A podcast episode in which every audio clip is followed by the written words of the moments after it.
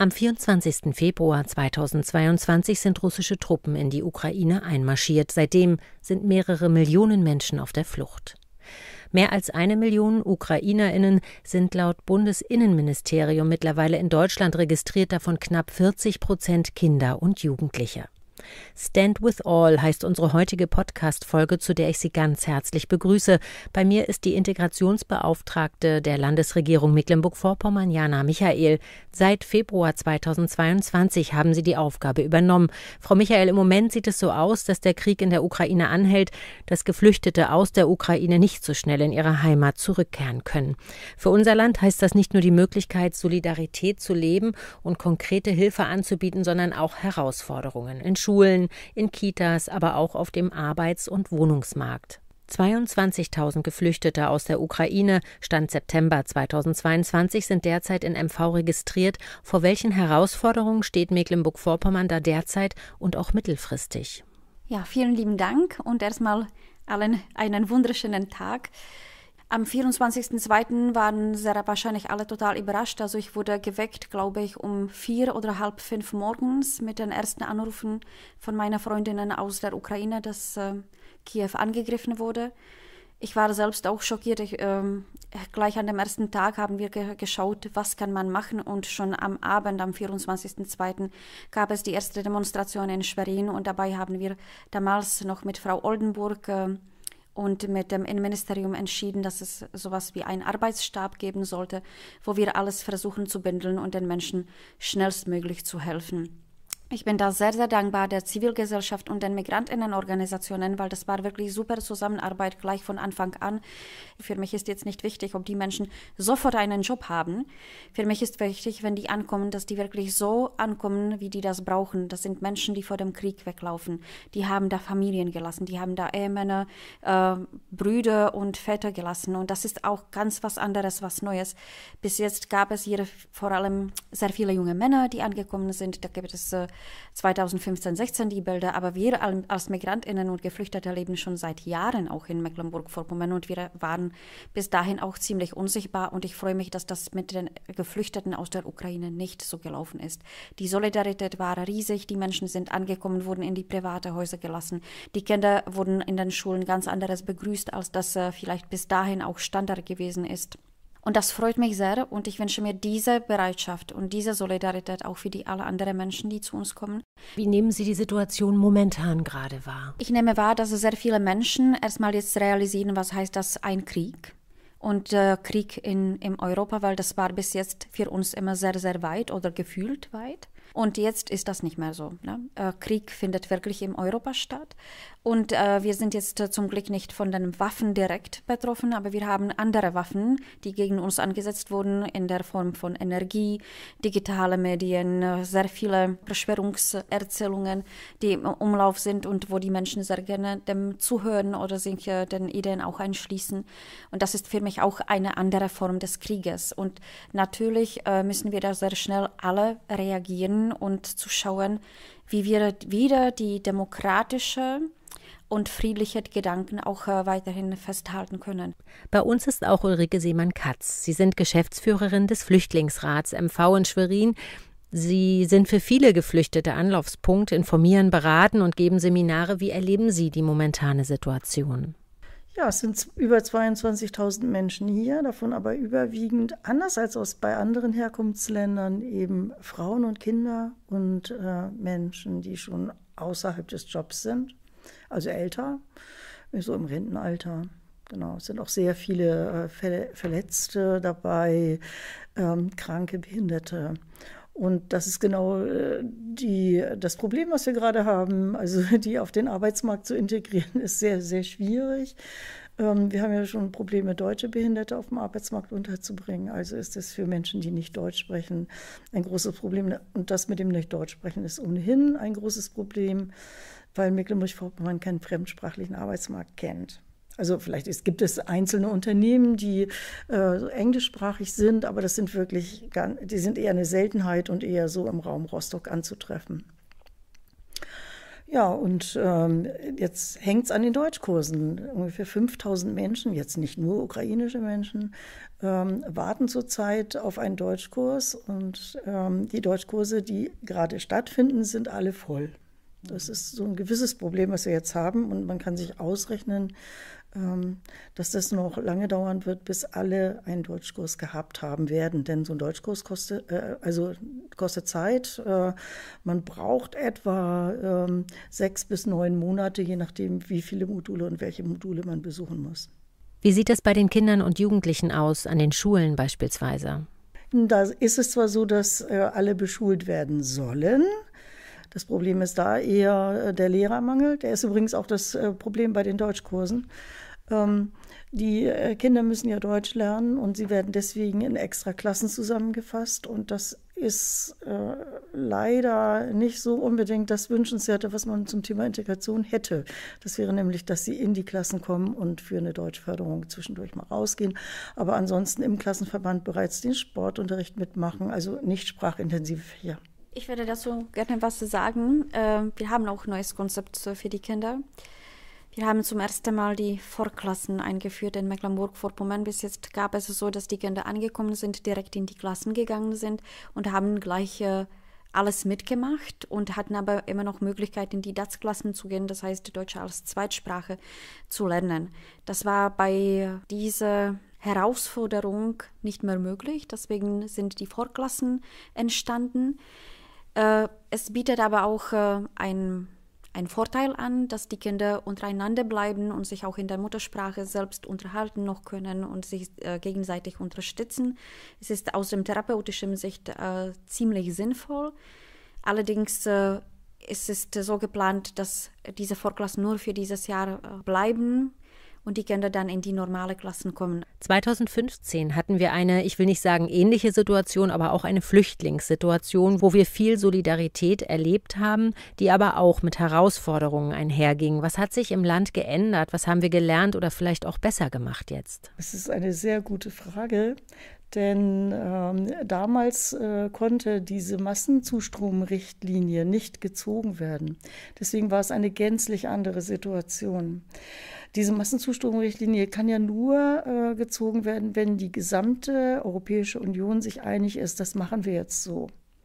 Und bei Geflüchteten aus Afghanistan und Syrien, aus dem Irak und anderen Ländern, die damals sehr stark kamen, Eritrea zählte auch dazu übrigens, ähm, war es so, ähm, dass sich die Visegrad-Staaten äh, dagegen gewehrt haben. Und dieses Mal, wo der Aggressor Putin ist und die Geflüchteten aus dem eigenen Kulturkreis kommen, äh, war es sehr viel leichter auf EU-Ebene diese Massenzustromrichtlinie zu beschließen und zu sagen, das setzen wir jetzt um. Und entsprechend ist die Willkommenskultur eine gänzlich andere. Die Menschen bekommen gleich einen Aufenthaltstitel, können von Anfang an in Deutschkurse und so weiter. Also diese ganze Geschichte. Ähm, was wir dabei natürlich vernachlässigen, ist, dass auch weiterhin andere Geflüchtete kommen. Das ist auch ein Punkt, der Ihnen als Integrationsbeauftragte für Mecklenburg-Vorpommern unter den Nägeln brennt, Frau Michael. Ich habe das gesehen, auch bei meinen Kolleginnen als Psychologinnen. Die Menschen waren ganz anderes betroffen, als wenn die anderen Personen, die nicht als weiße Personen gelesen werden, angekommen sind. Und das hat mich richtig erschüttert, das muss ich schon sagen. Das war für mich eigentlich das Schlimmste, das auszuhalten weil für mich spielt keine Rolle, ob die Frauen vergewaltigt wurden in der Ukraine oder in Jemen oder in Syrien oder in einem anderen Land wie Afghanistan. Für mich spielt auch gar keine Rolle, ob die Bomben auf die Kinder fallen in Jemen oder gerade in der Ukraine. Für mich sind das immer die gleichen Menschen, die für mich gleich hier sind und ich möchte für diese Menschen, für alle die Integration gestalten. Und das tut mir sehr, sehr leid, dass dieser Diskurs in der äh, Integrationsarbeit sehr stark ist, nur durch die Ukra äh, Ukraine und äh, dem Krieg in der Ukraine äh, gestaltet wird. Und ähm, wir sind schon dabei, andere Strategien zu vorbereiten. Wir arbeiten an einem Teilhabegesetz, Integrationsteilhabegesetz, wo alle Menschen, die zu uns kommen, eigentlich davon profitieren sollten.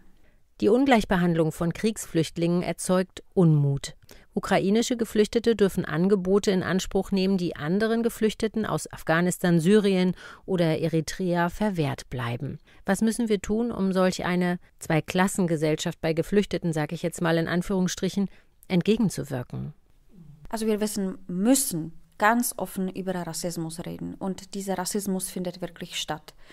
Und äh, ich freue mich enorm, dass diese Menschen zum ersten Mal diese Paragraph 24 nutzen konnten. Das heißt, die haben super guten Zugang zu dem Arbeitsmarkt, in die Schulen, die dürfen an den Sprachkursen teilnehmen.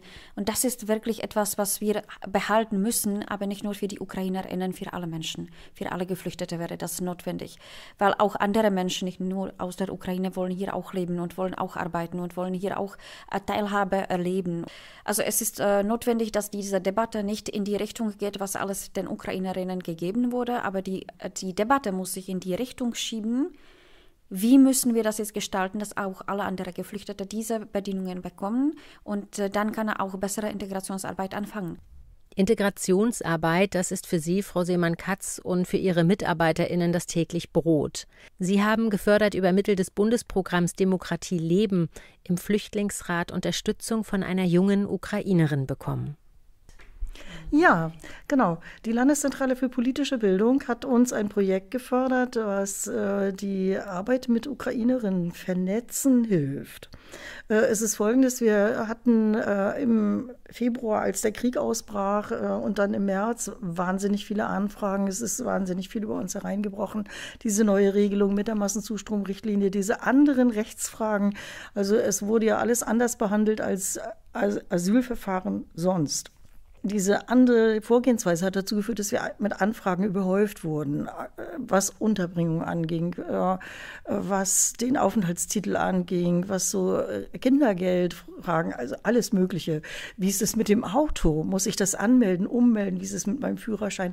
Also wirklich, das ganze Leben ist ja betroffen, wenn man den Ort wechselt. Und das kam alles bei uns an. Wir haben dann so ganz schnell eine Seite aufgelegt mit so FAQ-Sachen. Und dann äh, hat sich bei uns eine Studentin gemeldet, die gerne bei uns arbeiten wollte. Und dann haben wir gesagt, die nehmen wir sofort und halten fest, äh, weil äh, es gibt kaum Menschen, die ukrainisch dolmetschen. Und diese Studentin ist Antonina Solovay.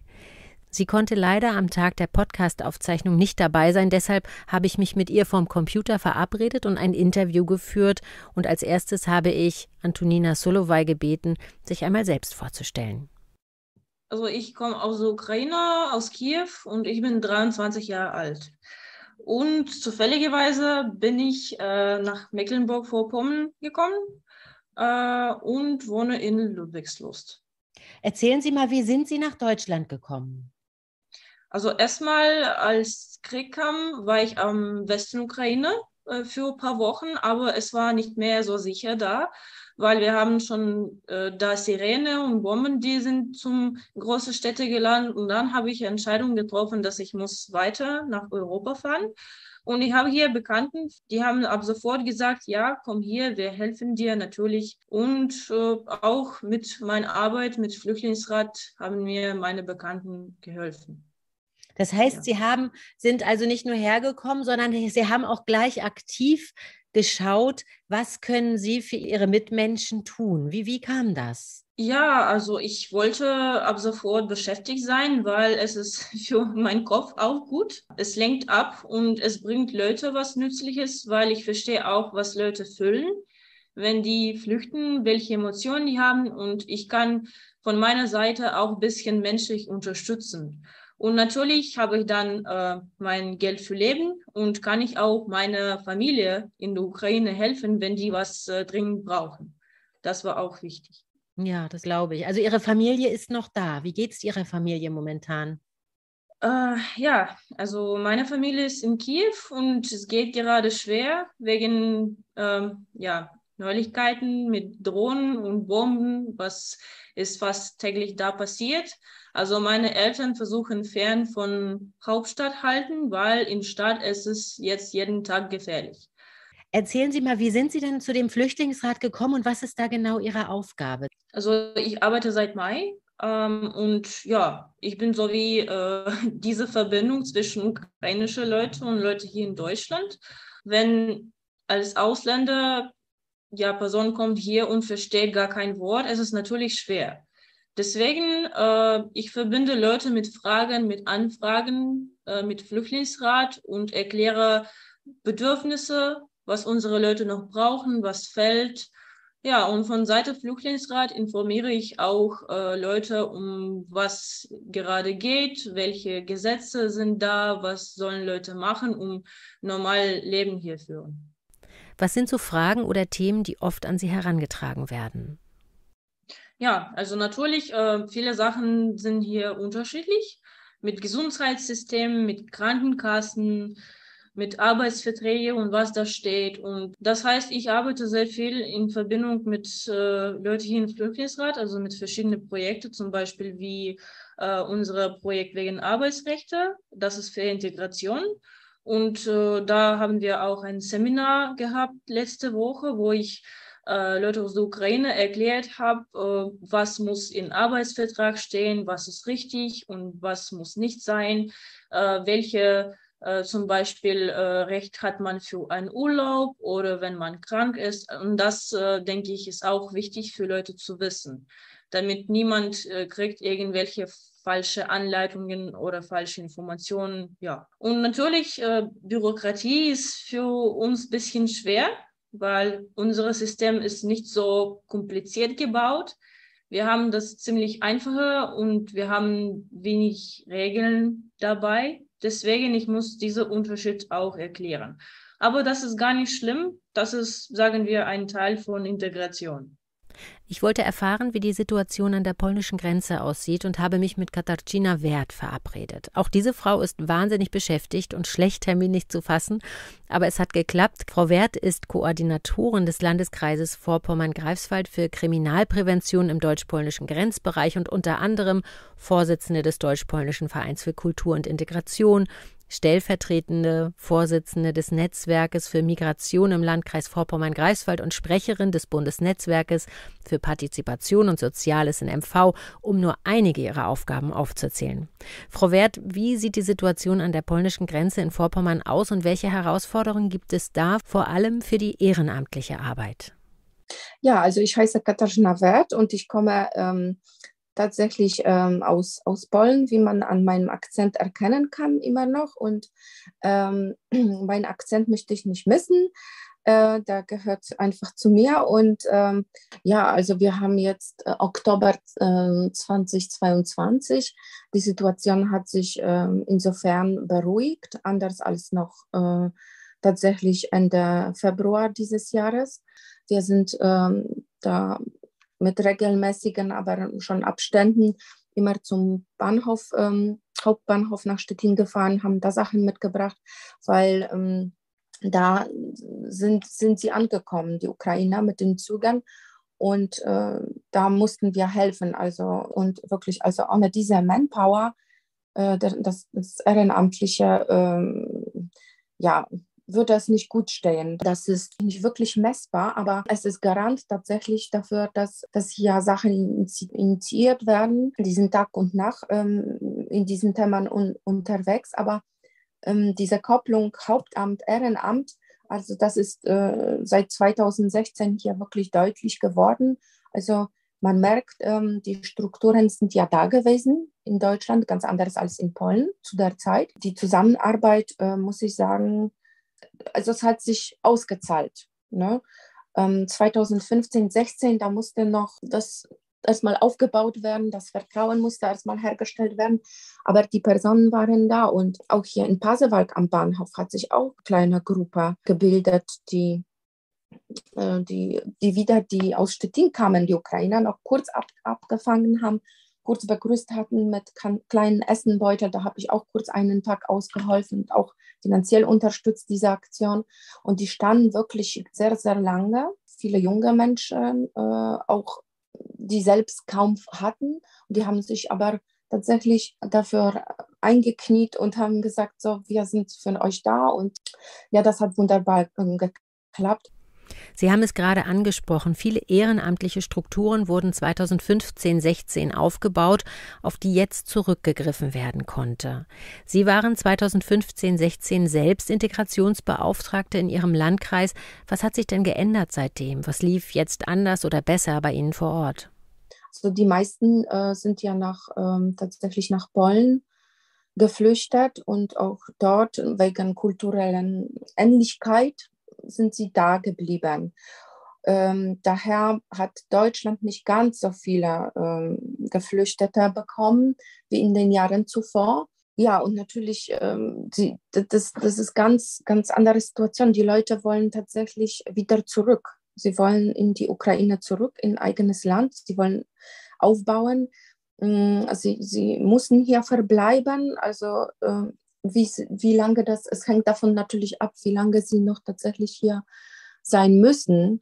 Und äh, ob sie tatsächlich Wurzeln schlagen werden, das wissen wir nicht. Mm, aber der Aufbau der Struktur, also auf, Deutsch, äh, auf deutscher Seite konnte man auf die vorhandene zugreifen in Polen wiederum, ähm, Polen ist äh, der Sache zu Anfang, äh, haben wir gedacht, oh Gott, oh Gott, äh, was passiert denn dort? Aber sehr viele Familien, ich weiß es nicht, ich möchte das nicht beziffern, aber ich sag mal so, ähm, ich glaube, jede vierte Familie in Polen hat den Bezug auf jeden Fall jetzt zur Ukraine. Hat, hat, die Ukrainer sind bei denen zu Hause. Und da ist es komplett auf der ehrenamtlichen Schiene hängen geblieben. Hier haben wir die ähm, ja, Aufnahmezentren. Äh, und, und, und, dort ist, sind viele tatsächlich direkt in, in die Familien äh, gekommen und verbleiben bis jetzt noch. Wir hatten selbst hier äh, bei Plöwen größere zentrale Unterkunft für die Geflüchteten. Das ist aber vorübergehend gewesen. Und das war natürlich toll, weil die Lage war schon perfekt, aber die waren natürlich ganz schön äh, abseits von Pasewalk und ähm, das trägt nicht dazu bei, dass man ähm, ja, sich in irgendeiner Sicht und Weise integriert fühlen könnte. Das hören wir öfter und immer wieder, wenn es um Aufnahmezentren geht, zu weit weg von Ortschaften, im Wald versteckt, abgelegen. Wie sieht es im Vergleich zu 2015-16 denn in unserer großen Anlaufstelle für Geflüchtete in Nostov-Horst aus? Stichwort Krisenstab. Hat man da dazugelernt, Frau Seemann-Katz? Ja, auf jeden Fall. Also das ging alles schneller mit der Unterbringung. Das äh, war damals so, dass also äh, vor Nosterforst, vor der Erstaufnahmeeinrichtung auf dem Parkplatz, Menschen in ihren selbst mitgebrachten Zelten oder in Kartons gehaust haben, Pappkartons. Also wer da ein Zelt hatte, hatte schon den Vorteil sozusagen. Und ähm, man konnte gar nicht so schnell in diese Unterkunft rein, bis es dann reagiert wurde und die erste Turnhalle geöffnet wurde und so weiter. Das hat alles gedauert. Und das ist natürlich jetzt äh, schneller gegangen. Jetzt haben wir allerdings den Nachteil, dass die Leute aus den Hallen nicht rauskommen. Und das liegt am Wohnungsmarkt.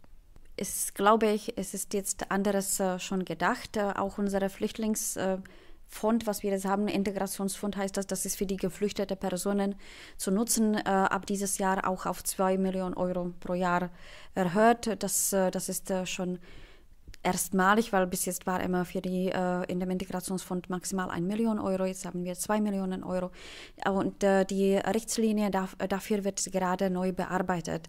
Und gerade da wird auch geschaut, dass das auch andere äh, Projekte vielleicht auch jetzt äh, stattfinden, dass es mehr um Empowerment von Anfang an auch bei den Menschen geht, dass die äh, Menschen wirklich auch die Chance haben, von erster Tag hier an anzukommen. Niederschwellige Angebote im Deutschkurs, das äh, jetzt nicht mit einem Integrationskurs vergleichbar ist, aber gut unterrichtetes Deutsch, damit die Menschen klarkommen, damit äh, die auch selbst äh, bestimmen können, was die tun wollen und was nicht. Äh, Coaching, gerade auch für die Kinder und für die Frauen, ist uns sehr, sehr wichtig. Ähm, damit die auch selbstbestimmend und nicht in diese Abhängigkeiten von den Ehrenamtlichen meistens fallen. Dass sie selbst nicht mehr entscheiden, was will ich eigentlich jetzt haben, äh, dass die auch gestärkt werden in Elternkompetenz, das, was die tun, wirklich auch richtig ist, weil oft stehen die Eltern da und egal, was, was die tun, haben das Gefühl, die machen nicht das Gutes und äh, überlassen es den anderen zu tun. Und äh, da brauchen wir auch natürlich äh, sehr viel Empowerment für die Menschen äh, reinzustecken, dass auch Mobilitätsangebote da sind. Wir haben so viele Heime, die so weit von der Stadt sind, dass die Menschen eigentlich kaum Möglichkeit haben, wirklich an der äh, Stadt äh, Leben teilzunehmen. Also nicht, äh, dass, dass die mit dem Fahrrad äh, besser ankommen, möglicherweise, dass vielleicht Fahrbereitschaften da sind, dass die Menschen auch äh, abgeholt werden mit einem Auto und wieder zurückgebracht haben, werden. Da sind die, ähm, die Sachen wollen wir jetzt wirklich richtig eingehen. Frau Michael, Sie selbst sind in der ehemaligen Tschechoslowakischen Republik geboren und vor 18 Jahren nach Deutschland gekommen. Wie haben Sie Ihr Ankommen hier erlebt und was wollen Sie als Integrationsbeauftragte unbedingt angehen? Als ich ankam, waren hier unglaublich wenig Menschen mit Bio Migrations- oder Fluchtbiografie. Das muss man schon sagen. Damals lagen wir, glaube ich, bei 2,6 Prozent. Im Moment ist das äh, fast 11. Es ist schon ein riesiger Sprung. Ja. Und wo ich ankam, also ich muss auch sagen, ich äh, kam hierher, ich konnte nicht Deutsch, ich äh, wollte auch nicht nach Deutschland, das war eher oder weniger Zufall, dass ich auch hier gelandet bin. Und ähm, ich saß da ähm, und ich habe überall damals äh, die NPD-Plakate gesehen. Und erstmal da habe ich äh, sehr viel reflektiert über Rassismus und wie rassistisch eigentlich auch unsere Bildungssysteme sind und mit wie viel Rassismus wir alle auch aufgewachsen sind. Und ich habe mich sehr an das, äh, auf das Thema psychologische Seite der Migration gestürzt und habe ich noch sehr viel mich qualifizieren lassen als Psychologin, damit ich äh, viel mehr fit sein würde. Also auf der kognitiven Ebene ist mir sehr, sehr viel klar. Auf der emotionalen Ebene kommen wir als migrierte oder geflüchtete Personen oft nicht mit. Und das ist nicht 24 Stunden, ne? aber ich weiß, dass an so vielen Stellen wir ähm, so stehen bleiben und wirklich man fühlt sich hier nicht willkommen und das müssen wir wirklich brechen, diese, diese Eisbrecher, dass man immer da nur reduziert wird auf das, ob man migriert ist oder nicht, ob man super Deutsch spricht oder nicht, ob man hier äh, super gut verdient oder nicht. Also wirklich diese alle Zuschreibungen, die zu uns immer wieder kommen, das muss man äh, wirklich brechen. Wir müssen wirklich Image von den migrierten und geflüchteten Personen ganz anderes darstellen. Nicht immer, dass wir hier stehen, nichts äh, machen wollen und das deutsche Geld aufnehmen wollen, aber dass wir wirklich ein Teil der Gesellschaft sind und viel mehr auch tun wollen. Nur ist uns das leider nicht an viele Stellen gestattet. Einschränkungen gibt es zum Beispiel beim Wahlrecht. Frau Seemann-Katz, wie wird das unter Migranten diskutiert? Wie politisch sind Sie bzw. wollen Sie sein? Im, Im, Bereich der Geflüchteten, politischen Geflüchteten, ist es so, dass sie sich sogar weiter politisch engagieren. Das ist sogar so. Allerdings dann mehr in Verbänden und weniger in Parteien. Ähm, in die Parteien gehen sie auch, aber es gibt leider das Problem, dass man nur das passive, also nur das aktive Wahlrecht hat und das passive leider nicht. Man kann sich ja nicht wählen lassen. Ähm, wer äh, Drittstaatler ist, äh, hat hier überhaupt kein Wahlrecht. Also er darf weder wählen noch sich wählen lassen. Das führt dazu, dass man also immer nur in so einer Nebenschiene in diesen Migrantenräten äh, irgendetwas tun kann. Und das machen einige, das finde ich auch sehr lobenswert. Aber ich finde, fände es viel besser, wenn es ein echtes Wahlrecht gäbe, weil dann wäre der Nutzen auch besser erkennbar und man müsste sich nicht äh, als äh, Mensch mit einem Fluchthintergrund äh, in einer Organisation einfach nur als Nichtregierungsorganisation politisch betätigen. Ich würde so. das mit der Zahl belegen. Wir haben eben, also wir sind neun Millionen Menschen hier ohne Wahlrecht. Wenn man das bedenkt, wie viel Prozent das ausmacht von der Bevölkerung, das ist wirklich ja, das ist wirklich eine sehr äh, große Zahl an uns, die nicht Wahlrecht haben. Und wir aus der Europäischen Union, wir haben zumindest die, äh, die Möglichkeit, in Kommunalwahl äh, teilzunehmen. Also ich kann zumindest meinen Bürgermeister zum Beispiel wählen. Aber das ist auch alles, was ich hier kann. Die wichtigsten Regelungen aber, die mich als Migrantin oder geflüchtete Person betreffen, das macht nicht die Kommune. Das macht der Bund und das Land. Und da habe ich keine Möglichkeit mit zu gestalten. Aber ich darf Integrationsbeauftragte des Landes sein. Merken Sie selbst, äh, was für Widerspruch schon drinsteht, ja? Was heißt für Sie Integrationsarbeit? Was wollen Sie angehen, Frau Michael? Wo ich hier angefangen habe und schon vorher habe ich mich immer wieder geärgert, dass Integrationsarbeit wahrgenommen wird als niederschwellige Angebote. Das heißt, da tanzen wir, da kochen wir, da machen wir Deutsch am Kühlschrank. Und äh, das sind äh, keine Angebote für die geflüchteten und immigrierten Menschen, die wirklich äh, man rechtfertigen kann. Und das sind auch keine Angebote, die für die Integration wirklich sinnvoll sind. Was sinnvoll ist, ist wirklich gut ausgebaute psychosoziale Beratung, Migrationsberatung, Jugend, für Jugendlichen und Kinderberatung, dass auch nochmal wirklich geprüft wird, welche Kinderschutzkonzepte Konzepte wir haben, welche äh, Schutzkonzepte wir haben in den Einrichtungen, wird das wirklich angehalten, fühlen sich die Menschen bei uns sicher.